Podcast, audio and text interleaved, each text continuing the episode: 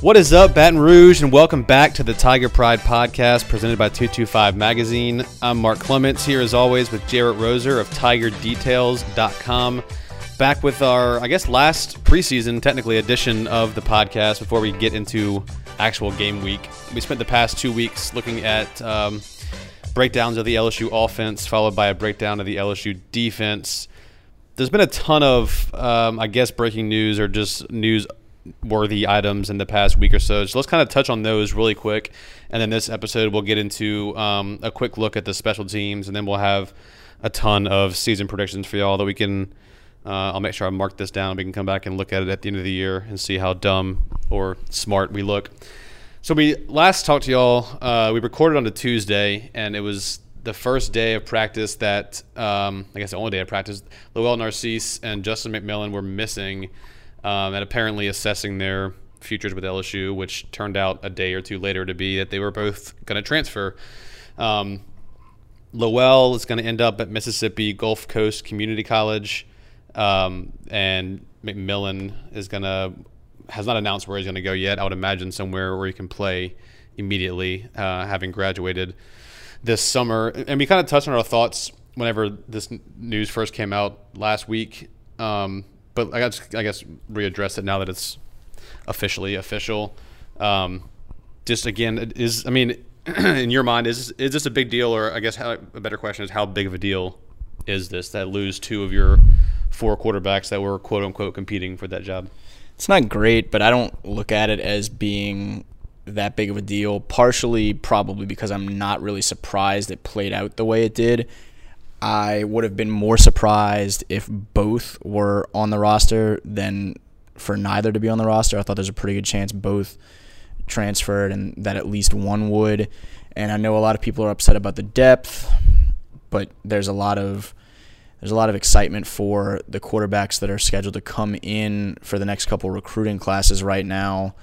And so the depth really becomes just an issue for this 2018 season and if you end up with injury issues, you don't typically most teams don't see their second quarterback mm-hmm. necessarily mm-hmm. and certainly few see their third and when when they do it's it's a it's not typically a good situation anyway and so I think you know there's going to be a little bit of a little bit of um, uncertainty in the locker room yeah. uh, with regards to just some players that that maybe thought that Justin McMillan was the best choice.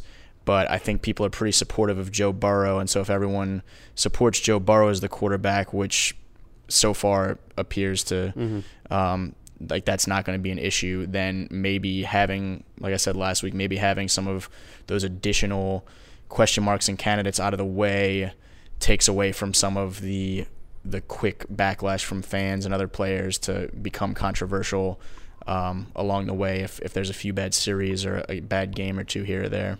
Yeah, I think you pretty much uh, wrapped it up as as best as it needs to be said. It's it's not a, a huge issue this year. I was a little more surprised to see uh, Lowell transfer, especially when there's all these talks about him having packages. But I totally understand from his point of view, having not played football really full time in three years now, he just wants to get some snaps under his belt, and don't fault him for that.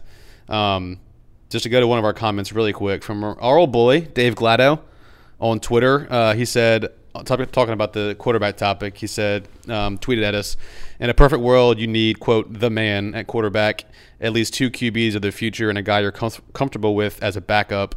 So for LSU, the 19 class is super critical, but if you avoid in- injuries in 18, you'll be all right. And I think that sums it up pretty well. It's not a huge concern this year. They have Peter Parrish committed for next year's class. He's a four-star dual threat guy um, who they seem pretty high on out of Alabama. Um, and then TJ Finley in the year after that, he's going to a big bodied dude um, with apparently a strong arm. I haven't got to see him play in person, but um, they seem pretty pretty high on him. And then, both good at football. you heard it here first.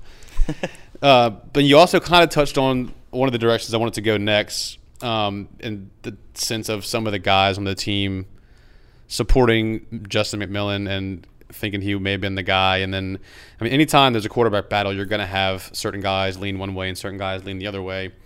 And in the wake of the quarterbacks transferring and then that weekend, Drake Davis being arrested and charged with second degree battery, um, allegedly uh, breaking an ex girlfriend's rib and choking her, texting her, I might kill you, just horrible things. And there's been some back and forth over if those allegations were recanted or not. At this point, they were not, and so I guess there's still a lot of information that needs to become um, needs to come out from that situation uh, with Drake, and then we finally realized or came out what happened with Ed Ingram, who's been suspended since early August. Um, he was arrested and charged with two counts of aggravated sexual assault. So just in the wake of all these things coming out in the span of a week, less than a week, um, the players had a, a players only meeting where apparently um, some of the leaders on the team have been pretty vocal, namely Devin White, John Battle, Foster Moreau, those guys. Um, I'm sure Rashard Lawrence.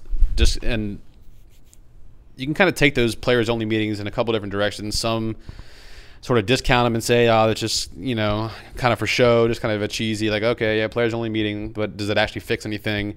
A lot of former players have come out and said that they are pretty helpful. The players themselves seem to think they got to air some laundry and just get everything out on the table before the season starts. Um, just from what you've either heard or just in just in your general thoughts on, I guess not only players only meetings in general, but just having this one right now before the season even starts.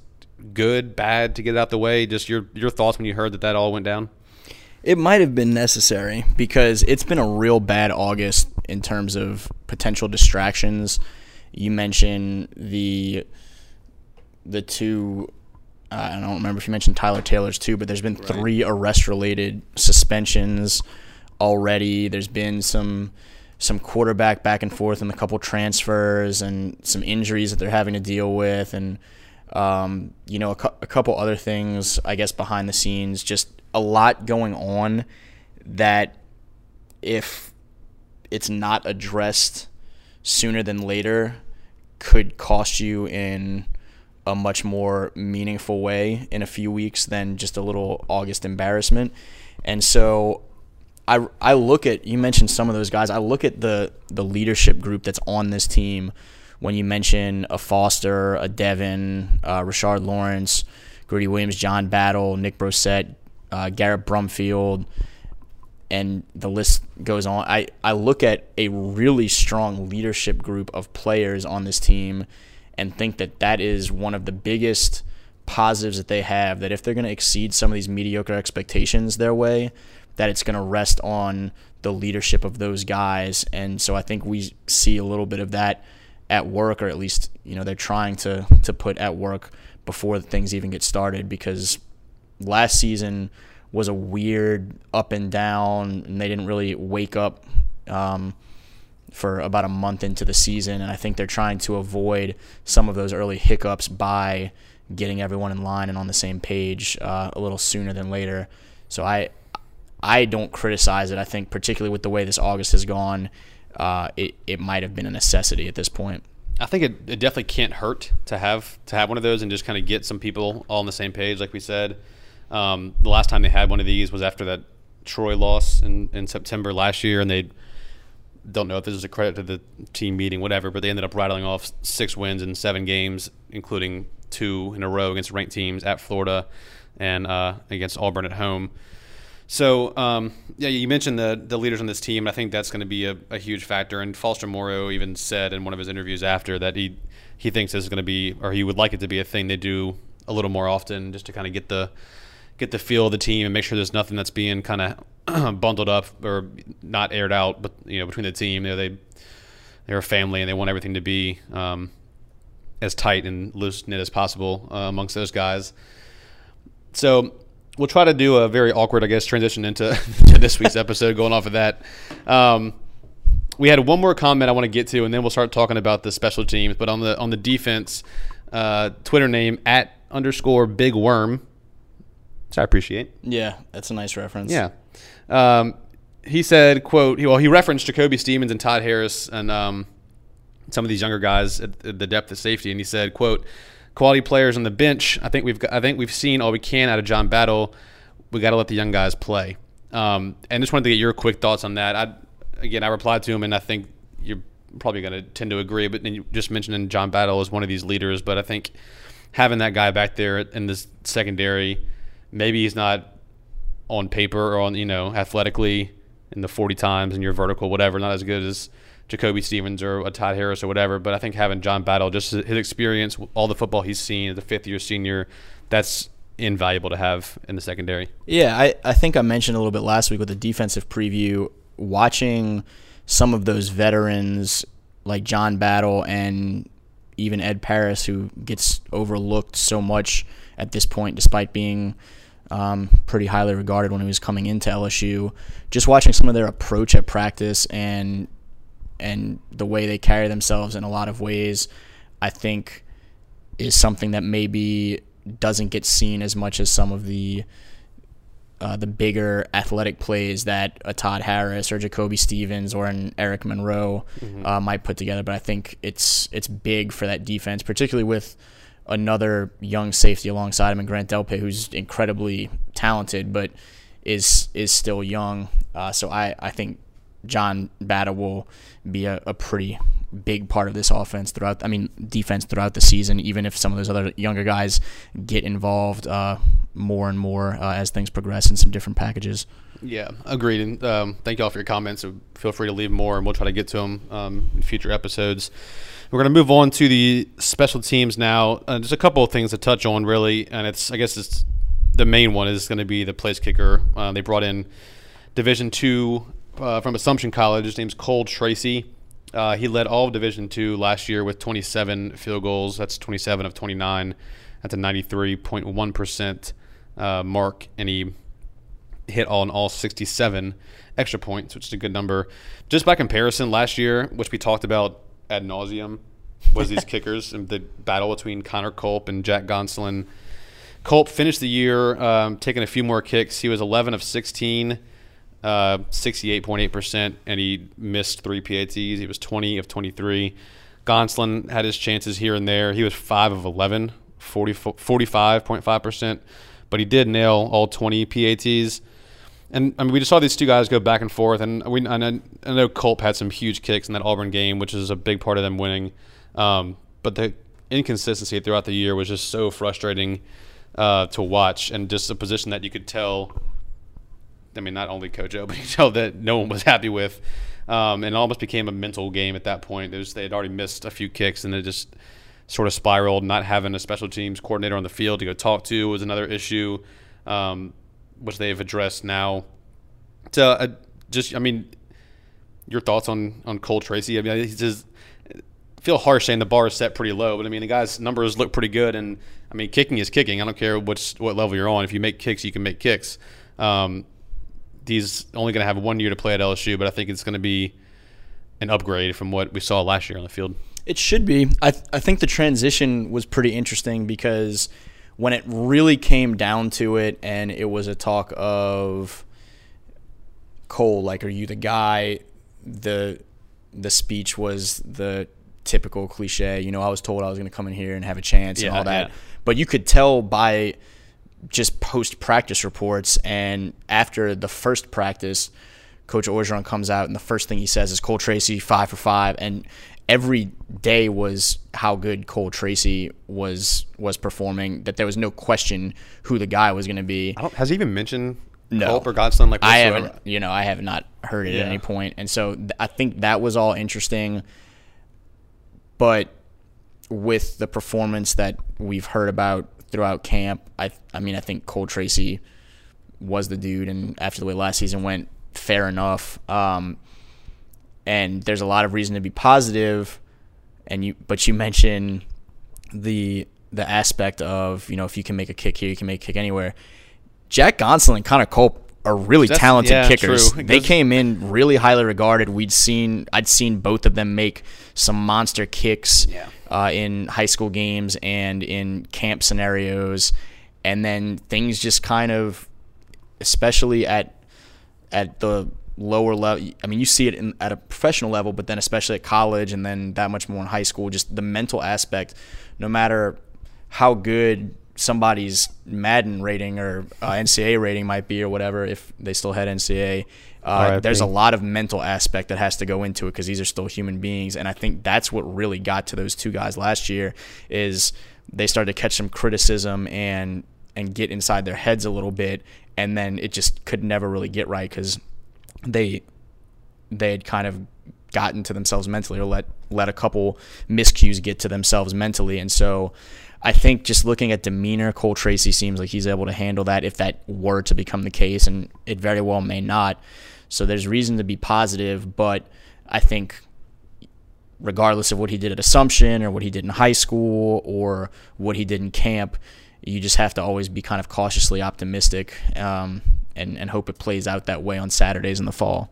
Yeah, that's that's a that's a really good point, and I um, obviously kicking in front of Assumption College and versus Tiger Stadium is going to be two completely different atmospheres. Um, and I, I don't know this is necessarily going to be a quote unquote strength. I don't know he's going to be booting these 50s plus yarders and securing three points, but I, I think I think is that knock on wood, it'll be a, um, an improvement from last year to where at the very least it won't be a, a downfall um, of this team. And that's all you necessarily Yeah, look I for mean- from a kicker is to be able to make reasonable ones not miss extra points. You you don't really talk about them that much unless they do something completely absurd and they're hitting from real deep distance and then it's just such a benefit or when it gets to become a problem like last year. Yeah, I mean, I think if he could just consistently make those mid-range, I mean, there's either Comp, Culp or Gonsoulin, one of the two. I mean, there's be 27 yarders you'd be sweating over, just not sure if they can get it in. So just um, hitting those mid-range, mid-range ones and just being consistent with those will be, I think, more than enough. And then moving to the to the flip side of um, special teams and the returners. Uh, last year, the duties mainly fell for kick returns, at least, fell to, to Clyde Edwards, Helaire. Um, I mean, nothing, nothing spectacular. I mean, kick kickoffs nowadays is just so hard. It's kind of a crapshoot anyway. Um, he brought 13 out of the end zone for 247 yards. Um, I mean, I think he did a fine job. I don't think he's any, I don't think he's any massive X factor. Last year, I was kind of pulling for Dante Jackson to get back there and see if he could surprise some people um, with his with his track speed. I'm I'm curious this year if they end up. They must have put Clyde back there last year because they trusted his hands, and he did it. We saw him do it at Catholic High, and he was pretty electric at at least for punt returns at Catholic. I'm curious if they put him back there again, considering he's likely the starting running back, or if they're going to not risk injury and give it to some of the young guys. I mean, do you have any sort of prediction or outlook on who you'd at least who you'd want to see, who you'd like to see back there? No, I mean that's that's the biggest question mark to me is him being so much more involved in the backfield. Do they put him out there as a kick returner? Because he and Jonathan Giles for kickoff and punt returns are two guys that really stood out to me as as kind of the first two top of mind. And then if you trust Kary Vincent's hands, he's got pretty good speed, and you maybe get him into that mix. Um, Justin Jefferson, another guy that kind of came to Yeah. mind, but Clyde and, and Giles were were the two that really stood out to me. Um, without really hearing much of, of what they're looking at at this point, I think we'll start to hear more in the next week. Yeah. come out about how how those looks are shaping up. But but those are those are two right off top of mind. Yeah, I don't, Coach O hasn't said a ton on the returners. I'm sure they're trying a bunch of different guys back there, and they'll make a decision. Yeah, like you said, in the next week or so. Um, punt returns. I think DJ Chark did it last year, and he got a lot of critiques. There were a few times where he was on that borderline of, you know, people always say put your feet on the ten and don't catch it if it's behind you, fair catch front, you know, whatever. Um, there was a couple of those that I think he he could have done better on, but I mean overall, he averaged uh, nearly 11 yards per return, which put him 17th overall in the country. He had two touchdowns, um, which behind Dante Pettis from Washington was was the most. He had Dante Pettis of Washington had four. Um, there's a big clump of people who had two, and he DJ was one of those. Obviously, that Auburn game was his play was was the game changer. And I guess just I mean another quick. I think we both kind of lean towards Giles being the guy, going from one number seven to the other. I mean, again, this is kind of a we're just sort of stabbing in the dark here. They could come out next week and say somebody completely different, but I just think Giles, when you bring him in, you give him the number seven, and he seems to be one of the more trust trusted receivers. Um, I think he can. I mean, he'll be fine back there. We've haven't really got to see how electric he can be with the ball in his hands, but by all accounts, I mean he's got that number seven for a reason. So I, I would think he'd be the guy to be back there for punts. Yeah, I agree. Just I, as much as you look at speed, and there might be some guys on the team faster than Giles. Not that I think Giles is slow. Right. You want somebody reliable, and we've seen some some seasons past where the fastest guy isn't the guy that gets put out there because if you can't rely on his hands to catch it um, and to make some smart decisions when you get backed up in, inside uh, the 10 in particular, then none of that speed really matters. And so Giles, I think the expectation is that he's going to have a pretty good combination of those two things, and I look at as as the front runner to be that guy. Uh, again, just kind of from my own assessment Yeah. as, as we still wait for more information to come out of, of practice. Yeah, I think the next week or so, as they get into actual game week, a lot of this stuff is going to kind of um, unfold itself. But um, now we're going to do a little bit. I guess you can call this fun. We're going to go. Uh, This was tough. I don't know. this I, it was tough for me too. I spent a good. It'll be fun for everyone to make fun of us on Twitter in a Oh couple months. I'm the yeah. I mean, in five months when we were looking back at the season and we come back to some of these numbers, I'm sure we're gonna feel real smart. Um, we'll be sure to readdress that. But we're gonna go by different um, numerical leaders for the team predictions for this year. Some are gonna be pretty obvious, but just want to hash them out anyway, just in case they aren't that obvious. Then we'll come to find out. So leading passer. This is a big one. Big question mark. who you who you got? Yeah, I was trying to think of like a good Yeah. like Garrett Brumfield joke or something, Mm. but Joe Burrow, if if it's not Joe Burrow, then something's gone poorly. Um, and so I look at Joe Burrow, and then I, I know you wanted to talk numbers. I didn't go intergalactic Gaucho high at 3600 or whatever he was projecting, but I think particularly when we saw what O and Ensminger were doing at the tail end of um, of that season a couple years ago, I think he can exceed what Danny Etling and company did last year and maybe get up to 2850 or something. I, I think maybe some of those real low games where Danny had like 81 uh, one night out. I don't think we necessarily see those, and so expecting about 200 a night is uh, on a, a little bit above that on average is is kind of what I'm expecting from from them. Yeah. So I'm pretty much in the same ballpark as you. I was, God, this is so funny to look back at stats after the year because I mean, and this is something you and I talked about and still kind of joke about is the Danny Etling is a good quarterback stuff. I mean, I'm looking at Danny Etling, who led LSU to a whatever eight and five season, whatever it was last year, nine and five. Um, so he finished the year 60% passing. He had right um, right under 2,500 yards, 16 touchdowns, two picks. I mean, a pretty the two picks especially, a pretty good stat line. Compare that to Jake Fromm, who led Georgia to the national championship and was, I mean, a play away essentially from possibly from winning that game. So Danny was 60%, and Jake Fromm was 62.2. Danny finished with right under 2,500 yards. Jake Fromm finished with right over 2,600 yards. The biggest difference is right here with the touchdowns. Um, Danny only threw 16. Jake Fromm threw 24. Danny threw only two ints. Jake Fromm threw seven. So I mean, you sacrifice a few touchdowns, you gain back a few interceptions. I kind of stuck Joe Burrow somewhere in the middle of those two.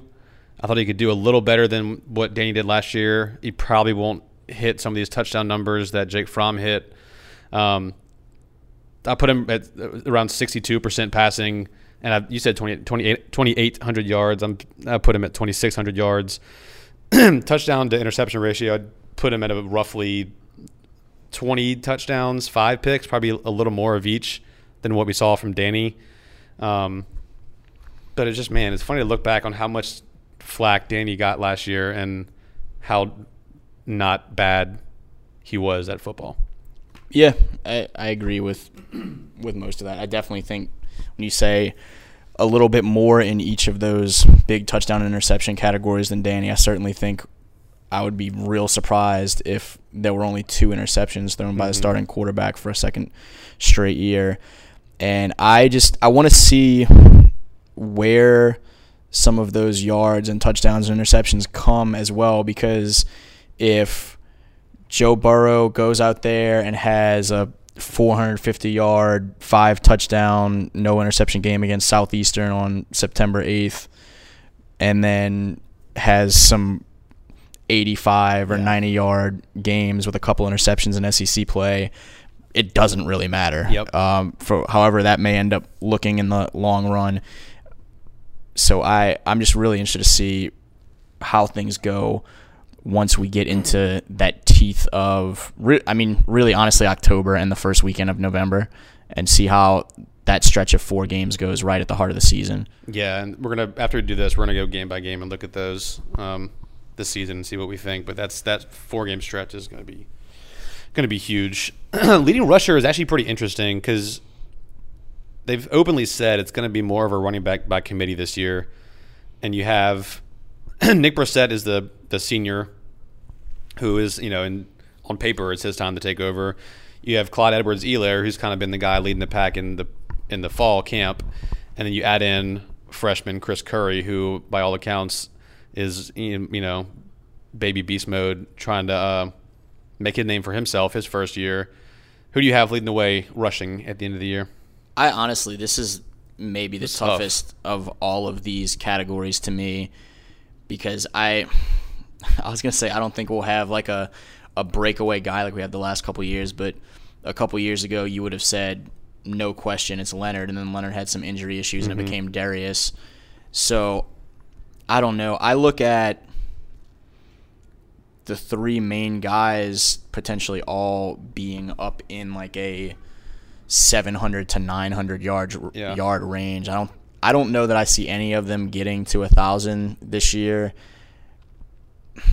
And I ended up I went Chris Curry Whew, I like it. with like 850 maybe but i really i have no idea and the reason i went curry over clyde is because i think we maybe see some of clyde's production be on some little passes out of the Yeah. backfield that kind of it's an extension of the run game but in terms of actual rushing yards um, that maybe he falls a little bit shy of curry and or brossette See, I, it's ah, this is so hard. I had Curry written down, and then I scratched it out for Clyde mainly because I just think just just freshman running backs can definitely have their impact. I just think it takes them a little bit longer to kind of a, adjust to the speed. And I think Curry will have some of those games where he gets six to eight carries and only finishes with 18 to 20 yards, you know, something like that. Just he just gets stuffed for for whatever reason that night. And I just think Clyde is going to have a little more consistency his first year. I don't think the gap is going to be super huge between all three of those guys. I agree that no one gets a thousand, which I was looking it up would be the first time since 2012 when LSU had kind of had. I mean, they had Jeremy Hill and then they had a stacked group behind him. Jeremy Hill finished with 755 yards that year in 2012. Behind him was Kenny Hilliard, Michael Ford, Spencer Ware, Alfred Blue. I mean, all guys that um, made a name for themselves at LSU, and a lot of them on the next level as well.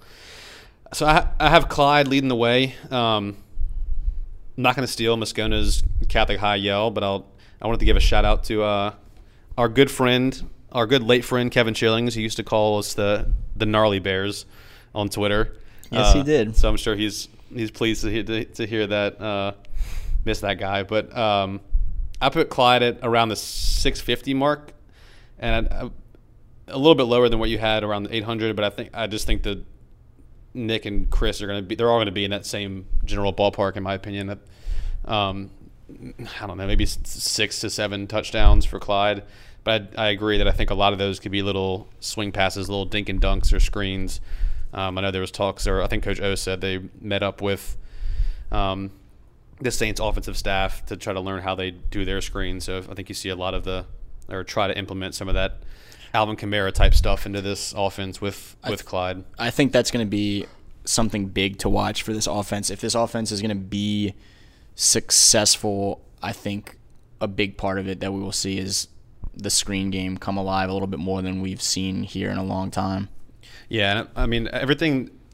I think the general I, consensus or the general thought is that Clyde is more of a that Alvin Kamara type back, just because he's smaller or you know shorter. He is pretty thick, but that he's just more of a shifty, not necessarily your grinded up grinded up the middle, you know, downhill runner type type guy. But the coaching staff seems to be kind of pushing against that, saying that he can be a he can be a workhorse. So um, that'll be really interesting to see how they kind of divvy up the carries, especially when they get later in the year and you get to some of these big SEC matchups um, where it's just a grind. And I mean, it may be one of those situations where you you play Clyde and Nick for the whole first half, and you let Chris kind of with his hard nosed running style try to be a, a, bruiser at the end of the game. It, that, it's going to be an, a very interesting dynamic between all those running backs, and then you also have Baby Fournette and Tae Provens who are just extra guys to watch out for. I don't think they're going to be in the competition of leading the team in in rushes, but um,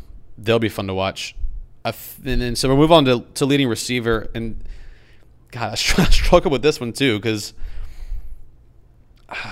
there's just so many guys. I mean, they say this is the most talented group on the field, and we talked about in the past about how just physically imposing guys like Ja'Marr Chase's or you know Terrace Marshall just runs really clean routes and is really fluid with his motions, and Justin Jefferson is sneaky fast and can put a move on you.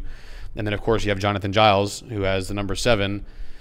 I ended up settling with Giles being the leading receiver. I am not going to say that I feel super confident in that. I think there's a lot of guys who could take this over, um, especially if you look at situations like if Giles is being locked down by other teams' number one corners. If you have some of these other guys step up, but I ended up going with Giles. Um, and I'm just, I mean, again, there's just so many question marks in this offense. So putting numbers on it is just sort of a stab in the dark. Um, but I put him somewhere around the same area that Clyde was in the 750, 700, 750 yard mark with five touchdowns. Um, I try to compare him a little bit to what DJ Chark did last year, but I don't think quite as productive.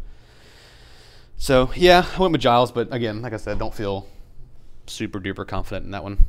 Yeah, I feel pretty similarly. I think Giles is the safest bet. I think we probably see some. We might see some bigger games from the other guys, just breakout games here and there by Ja'Marr Chase, Justin Jefferson, Terrace Marshall Jr. Maybe that we see those guys lead the way in some games, but I think Giles is the safest bet to be the steadiest over the course of the entire season and I look at him in that same sort of range, about between 700 and 850, mm-hmm. um, somewhere in there.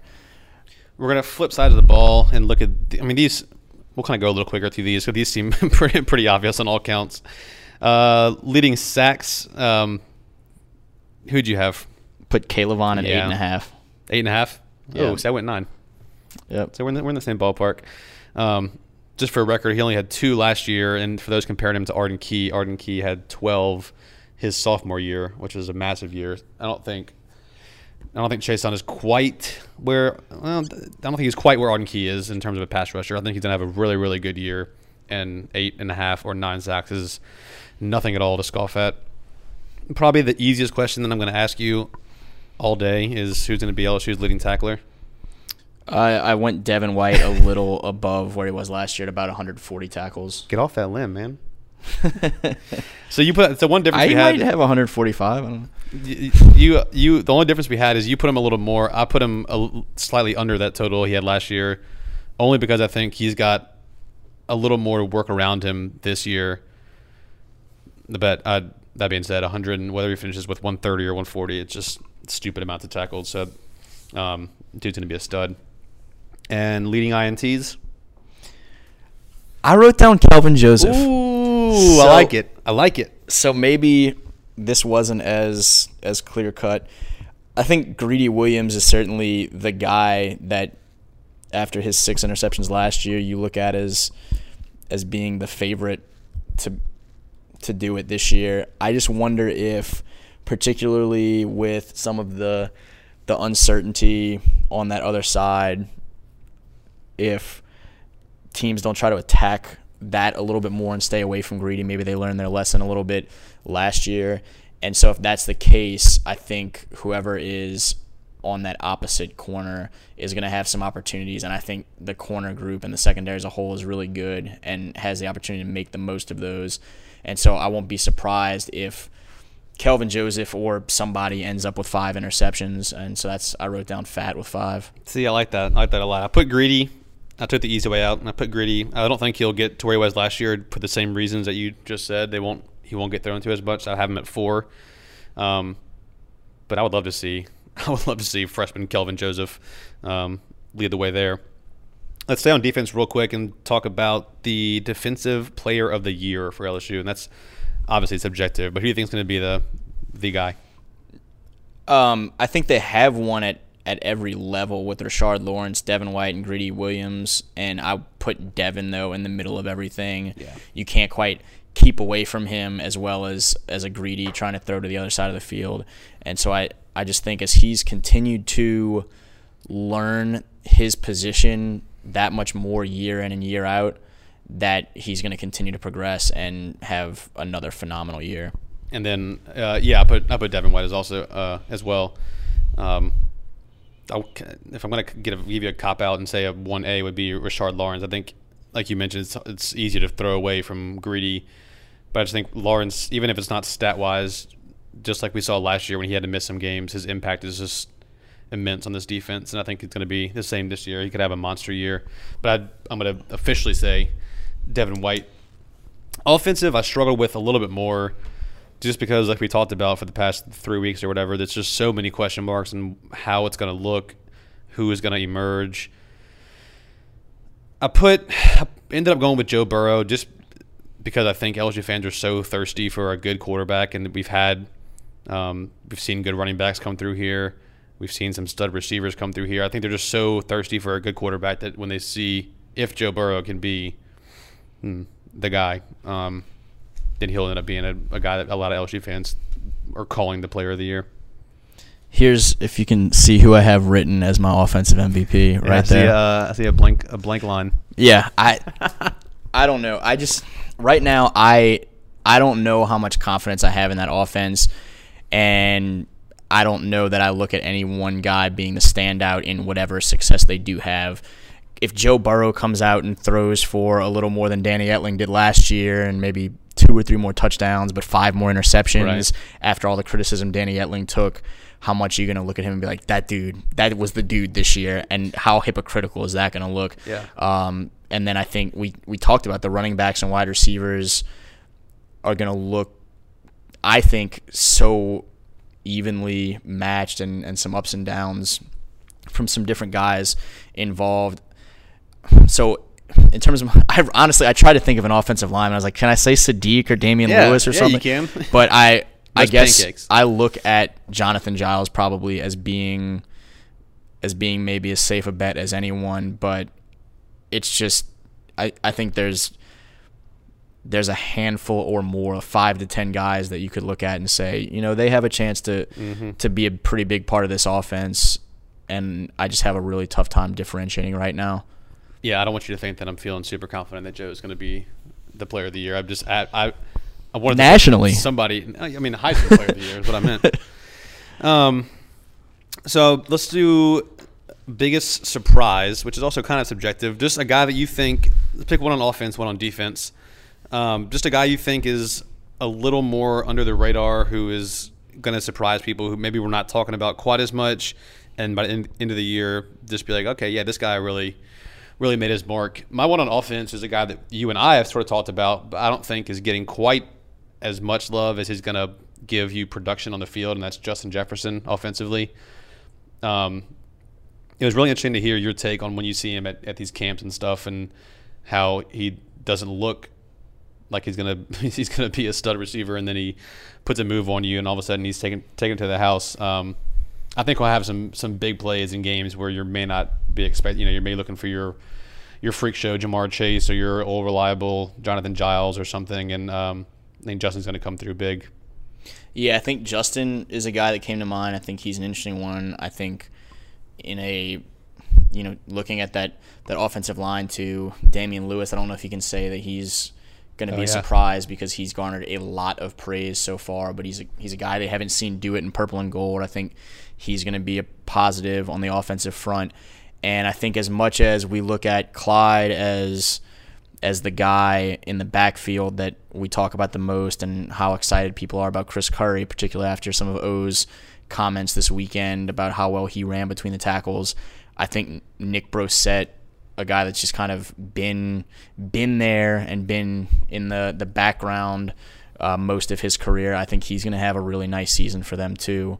And so I I guess if I'm taking one since since you said Justin Jefferson and, and since Damien has has gotten so much attention, uh, I, I look at maybe Nick Brossette as, as being a bigger surprise uh, to to write down and mention. Just personally, I would love to see Nick be that guy and have him a breakout year and kind of all this. Uh, I don't know if it's criticisms, but just kind of being overlooked a little bit. Would love to see him break out. Defensively, I thought about this one for a while because I think there's a number of ways you can go, but I just think there's so many guys in this defense who get so much love. And we always talk about, I mean, for and rightfully so, Devin White and Greedy and Richard and some of the safeties that are super talented. Um, and then you you know Breiden Fehoko or Ed, Alexander. All these guys who have gotten a lot of love. And I think one guy that's so, somewhat overlooked a lot is Michael Divinity, and he's in lock lock down one of those outside linebacker roles. And he, you know, when you're playing next to Devin White and Jacob Phillips and guy your teammates are claiming he's going to break the sack record and K'Lavon Chaisson, it's hard to get your name out there and get a little get some love. But I think he's going to be super reliable, um, make a ton of plays defensively, and I just think he's going to be a guy by the by the end of the year. It's just going to be a rock on that on that uh, outside linebacker spot. Yeah, that's who I wrote down. I think whoever's on the opposite side from K'Lavon was going to be interesting, and whoever's on the opposite side from Rashard Lawrence mm-hmm. uh, with their hand actually down was going to be interesting. And I look at Mike Divinity kind of similarly to what we were talking about with Nick Brossette, where he's been a guy that's been there, he's been involved, but he's been just kind of in the background more often than not behind some other guys doing some bigger things. And we've heard his name a lot from Orgeron throughout camp, mm-hmm. but also I've heard beyond that that there's a lot to that, and, and that that's one of the comments to to really put a lot of stock in is is that he looks about as good as he's ever looked, and so I think Mike Divinity has um, has a really good opportunity to to be a standout on this defense this year. Yeah, I'm really excited to see him. Um, next category we have uh, is position or player that's under the most pressure this year which I don't know if head coach is a, pl- a position. Oh, you, you stole my thunder. no, I'll, I'll, let you take. I didn't put head coach. You you go. Go head on. coach. Yeah, absolutely. I think there will be a lot of pressure. I think there's going to be different types of pressure on each side of the ball. The defense is going to have the pressure of really having to carry this thing, in my yeah. opinion, particularly early on. But I think the defense has the potential to be really good. The offense, I think, is is going to have to surprise me a little bit because I have some concerns about that side of the ball, and not to like at the risk of making puns on pressure. I think a lot of that starts up front, and mm-hmm. then how much trouble they have protecting Joe Burrow and what he can do um, under some duress in some spots and, and in some situations where they really need some big plays. But I think my biggest take on this whole season is a much bigger picture, and I look at uh, Ed Orgeron with a lot of pressure on him. We saw how quickly things turned on him last September, and this this year is is going to have some opportunities to either exceed some expectations and and really solidify things going in the right direction, or to to get a little awry um, in a hurry. Yeah, I totally agree. Um, I think there is not a position that's under more pressure than than Coach O's spot as head coach. I'll let you have that one, and I'm I went Joe Burrow again. Um, not by any fault of his own, but you know you, he is at LSU now, and with the quarterback, well, this perceived quarterback woes that the team has had for the past however long, and everyone is just already claiming Joe to be this uh, amazing quarterback, which he very well might be. It's just we just don't know. But it, it just feels like there's there's so much riding on on Joe's back, um, transferring from Ohio State that it's just just hope he's ready for it because he's he's gonna get critiqued and I would hate to see that first game if he comes out and his stat line isn't isn't pretty strong because people are gonna start already dogging him and everyone's favorite favorite position in Baton Rouge is the backup quarterback. So um, I put Joe. and we'll, I want to talk a little bit more. We're about to go through the game by game and give our season predictions, and then we'll kind of wrap up and look at um, what you were just talking about with Coach O and the just sort of the the ride this season could potentially be in in either direction. But before we go into game by game, just real quick, is there one game, the one game you circled that is that is for whatever reason you can give your reason, but one game you circled as the most important? I just- schedule the biggest. I just think at a lot of a lot of phases along the way, I think that Miami game is a really interesting start. And then two weeks later to have to go to Auburn, I think how those first three games go um, is is going to be kind of telling, or at least a, a big foundation for how the rest of the season goes.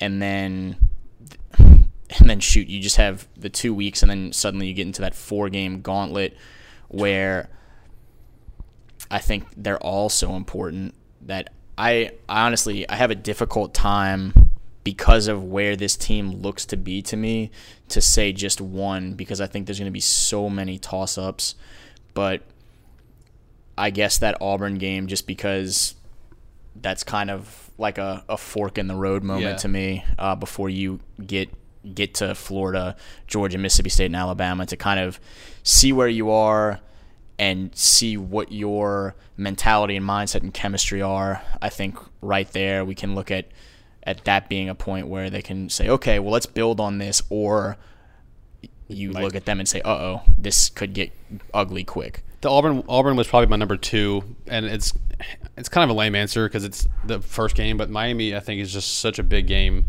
and not because it's the next one, not none of that player talk. Like, oh, the biggest game is the next one. No, that, Miami's the biggest game to me because with all the negativity that's come that's come out the past two weeks with the quarterbacks transferring and um, the trouble off the field and uh, the question marks at all these different positions and just it just seems like the general vibe and the general feel around the program is trending downward. That if you open the season up on the, a national stage on the only game that's on Sunday night against a top ten team and you not only lose but if you don't look good at least um, the wheels could come off this thing a lot faster than any of us saw coming.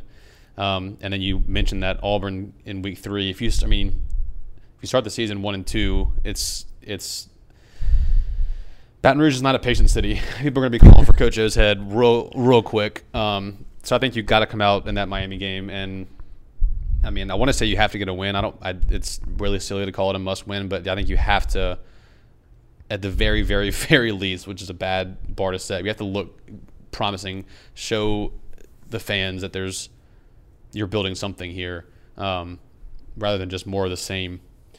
Um, so I think I'm saying the Miami game, but now we're going to go through the schedule game by game and see what our official predictions are. Next week we'll go delve into Miami um, in in greater detail. But just to start, who do you have winning that LSU Miami game?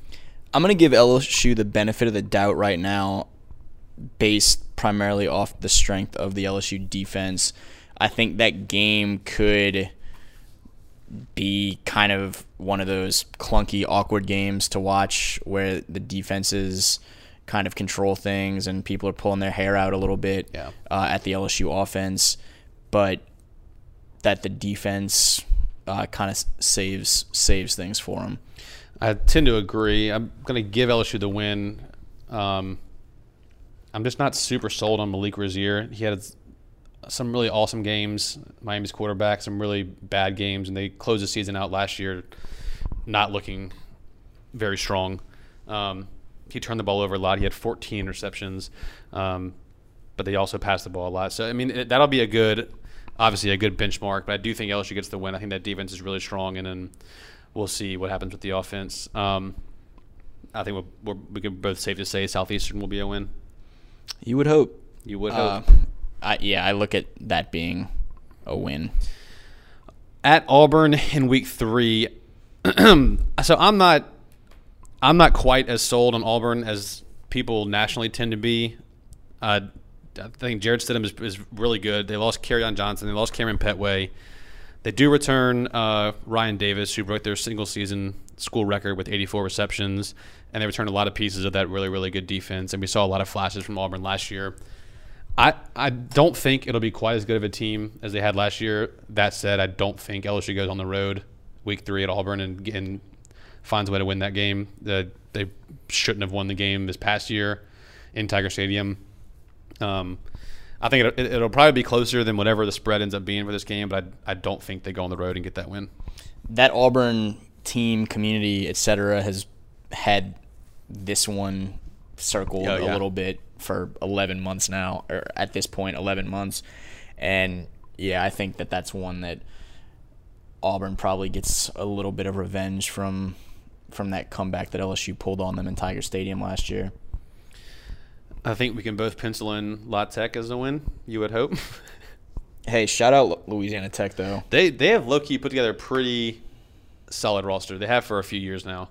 If you uh upset alert? You Question you, mark? you were asking me about like which game could be a Troy, maybe La Tech. If if one is if one is going to be a quote unquote Troy, um, La Tech would probably be it because of the other non-conference games. Miami is too highly regarded to be considered that. I don't see it being Southeastern, and I don't see it being Rice. Um, but at the end of the day, I do think LSU wins that. That would just be the one that if no, yeah, they were going right. to suffer that type of a upset, it would be that weekend.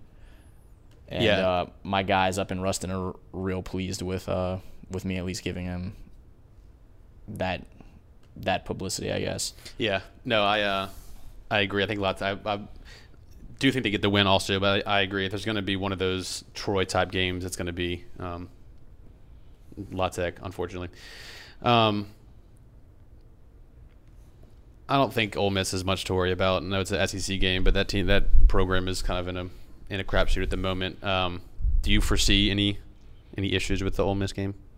No, I I think that they that LSU should be okay against Ole Miss and if they're not knowing what looms the next or four out of the next five weeks, the next four games, uh, gets to be real concerning. But yeah, I, I think I look at them being in a good spot at at least I, I don't I wouldn't say three and two would be a good spot, but at least three and two and, and probably four and one uh, by the time they hit October.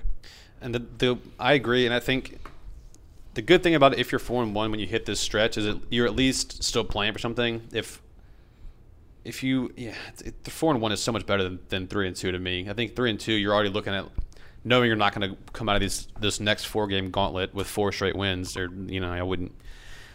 You can't think so realistically. So I think four and one, you still have a lot to play for. You can still get pretty hyped, and if you can pull off a couple wins here and there, you're looking looking good.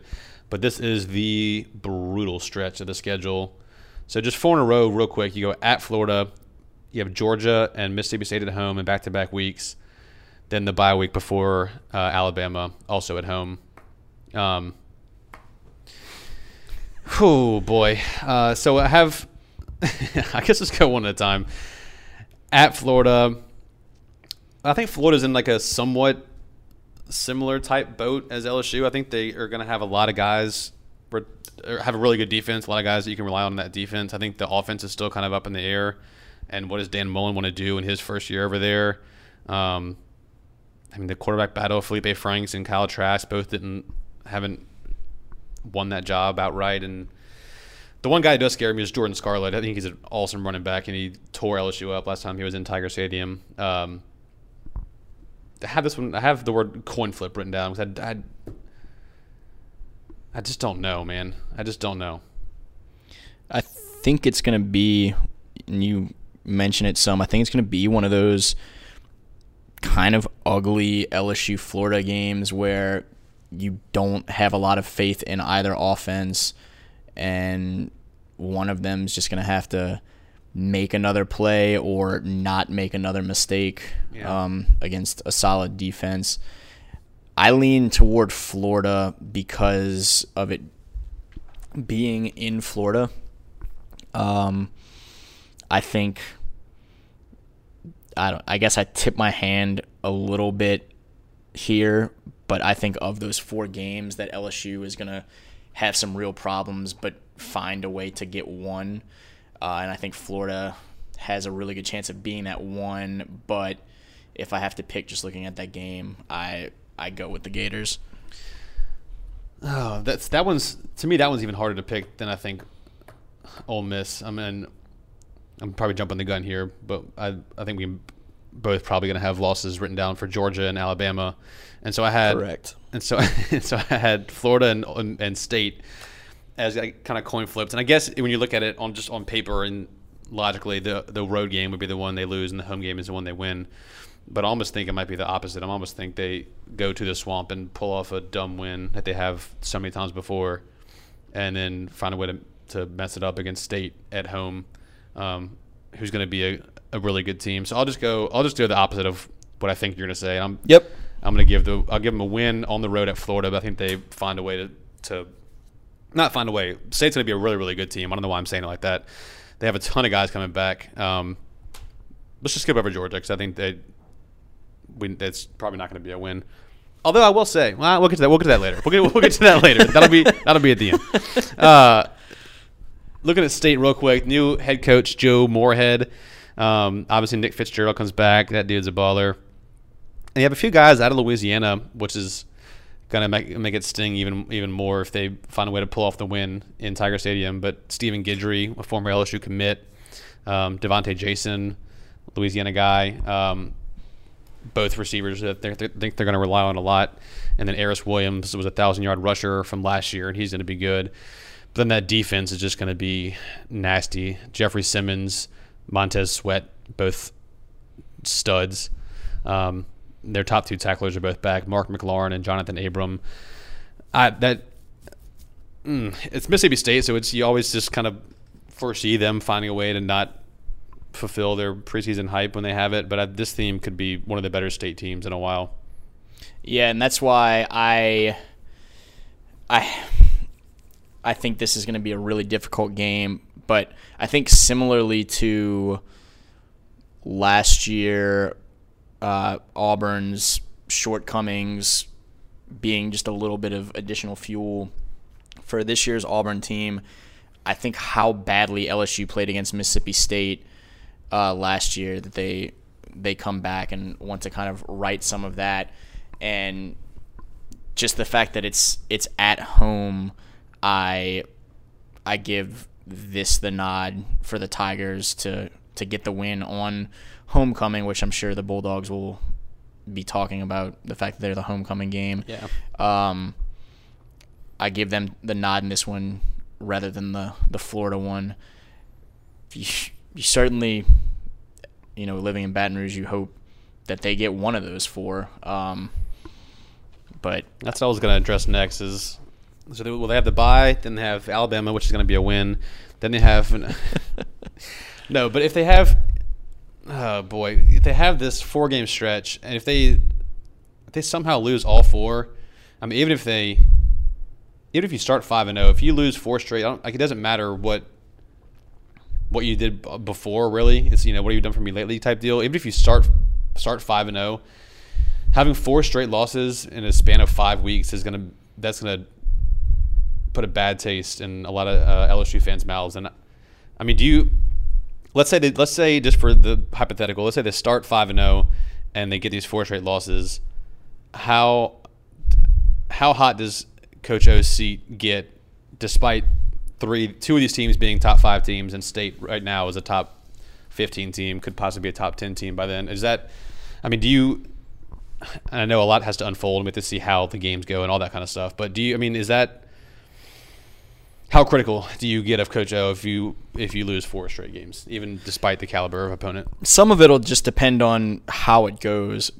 If you go out there and you get rocked a lot often, versus if you go out there and and you lose some close games to each of these teams.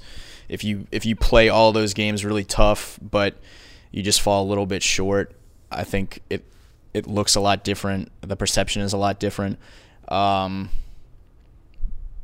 but yeah, I think I think a four game skid either way would get it would it would get pretty critical um, around around here of Coach O and and the program, but the degree of um, of defeat or whatever, I think will factor largely into the degree of uh, of criticism and Yeah. how hot the seat gets and all of those things.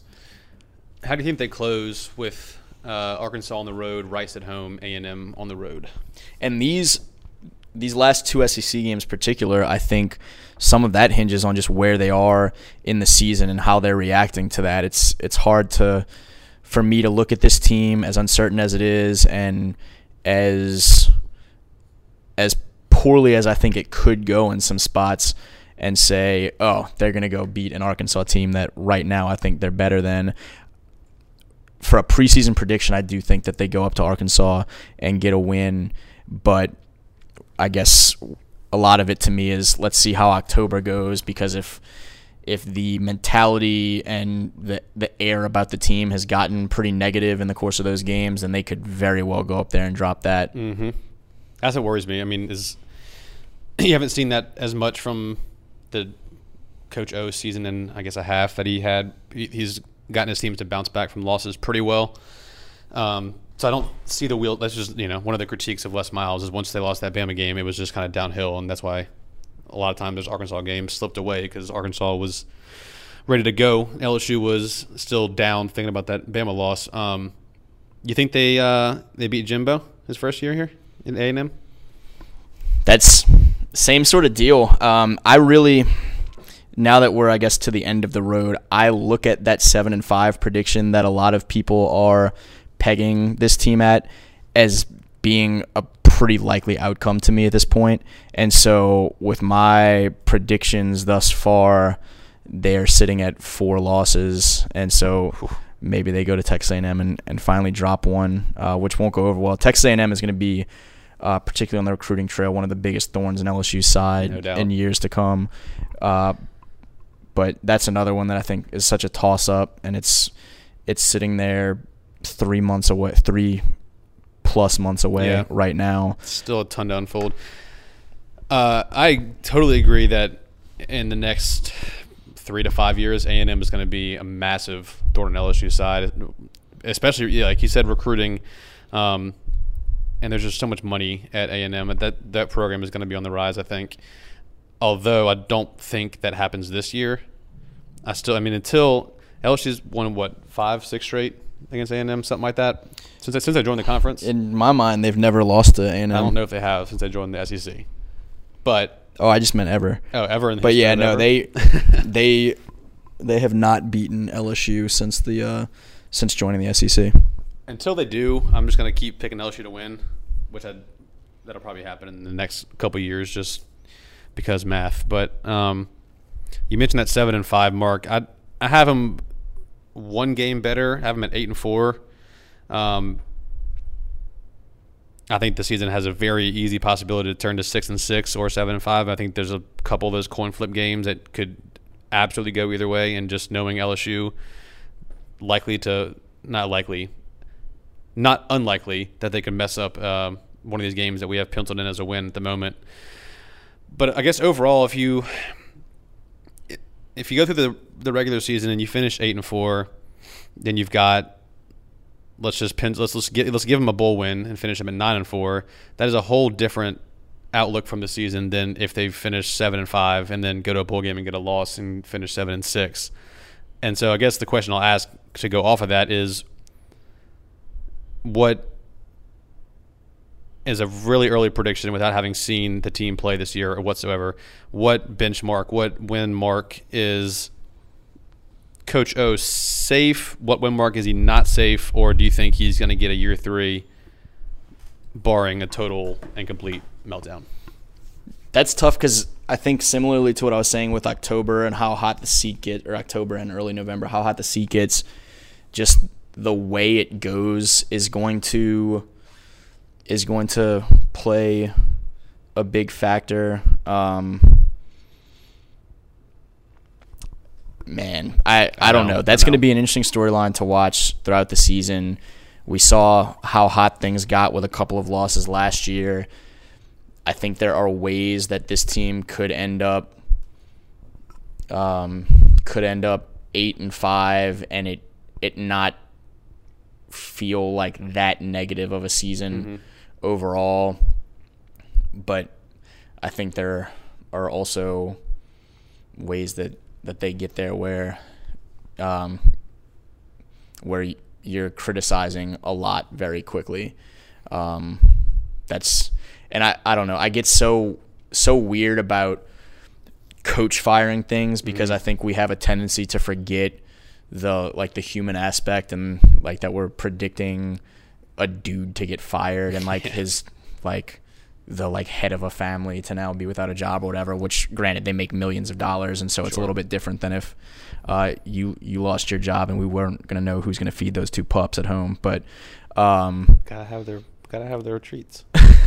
um I don't know man. This this is a weird season to me. Um Haven't they all been s- the past like four or whatever? I mean, yeah you and I kind of joked about it the other day, but it's we ha- you know we had the season of Les getting fired, but J.K. not getting fired.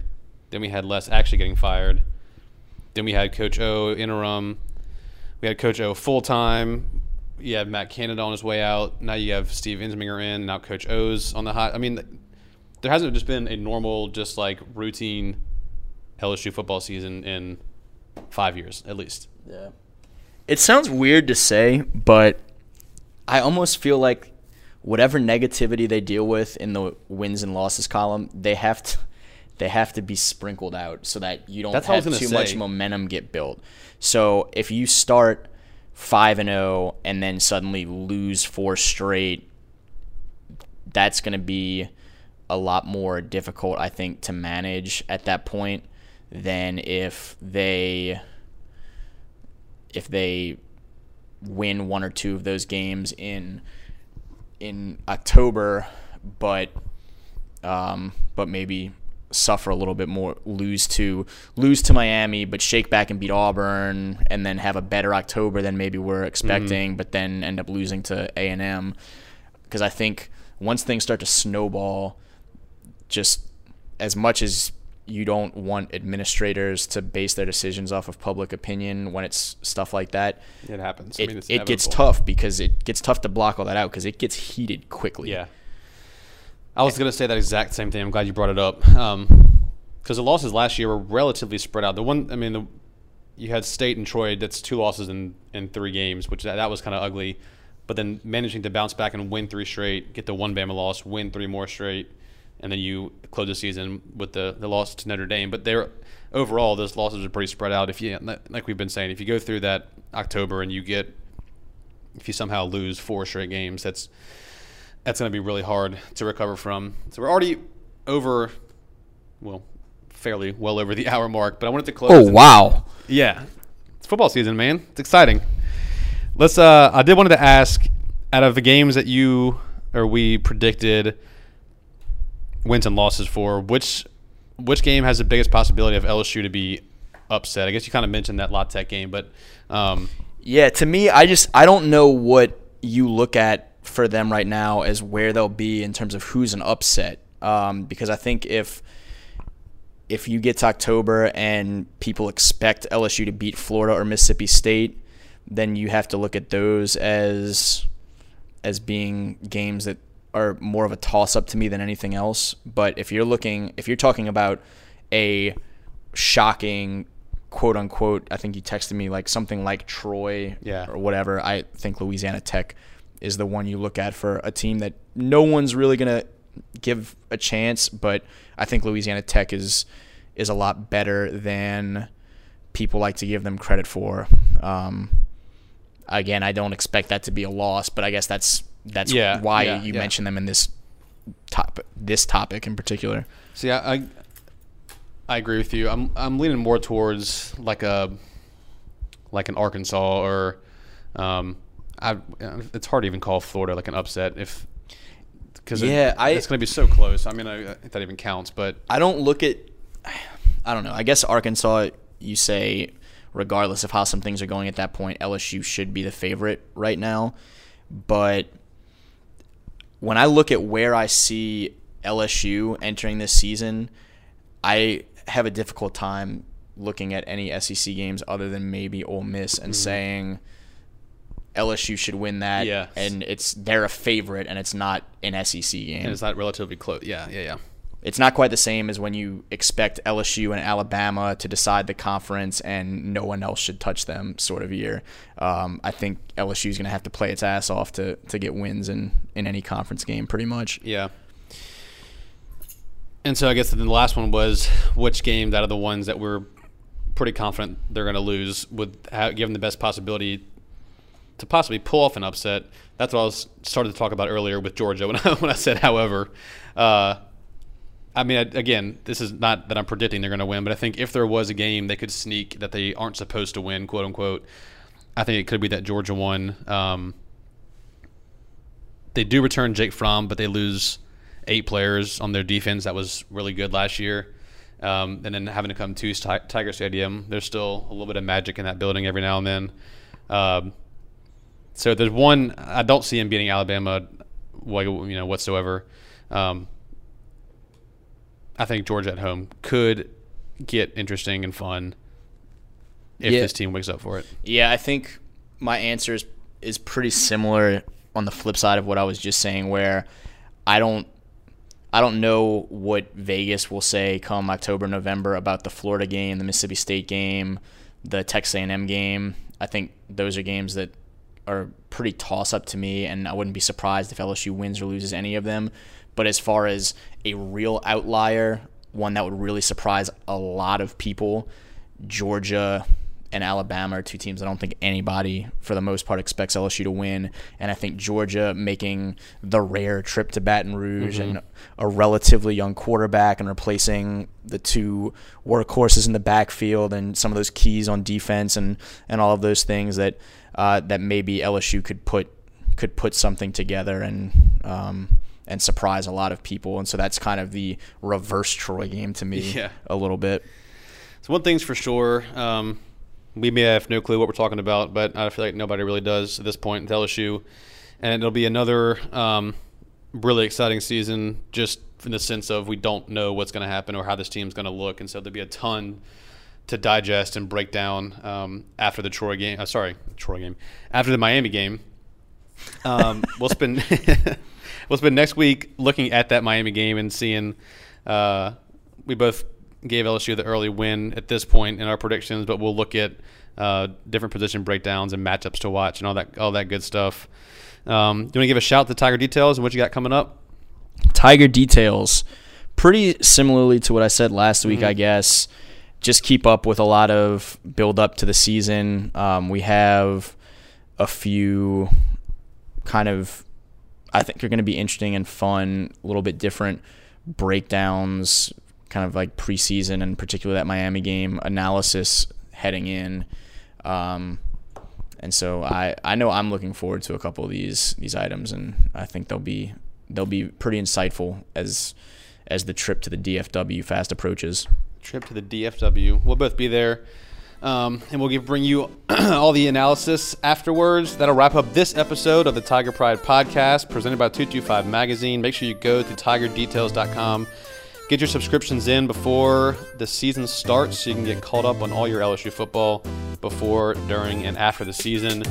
You can follow us also on um, social media uh, facebook's facebook.com slash 225 magazine on instagram and twitter at 225 baton rouge.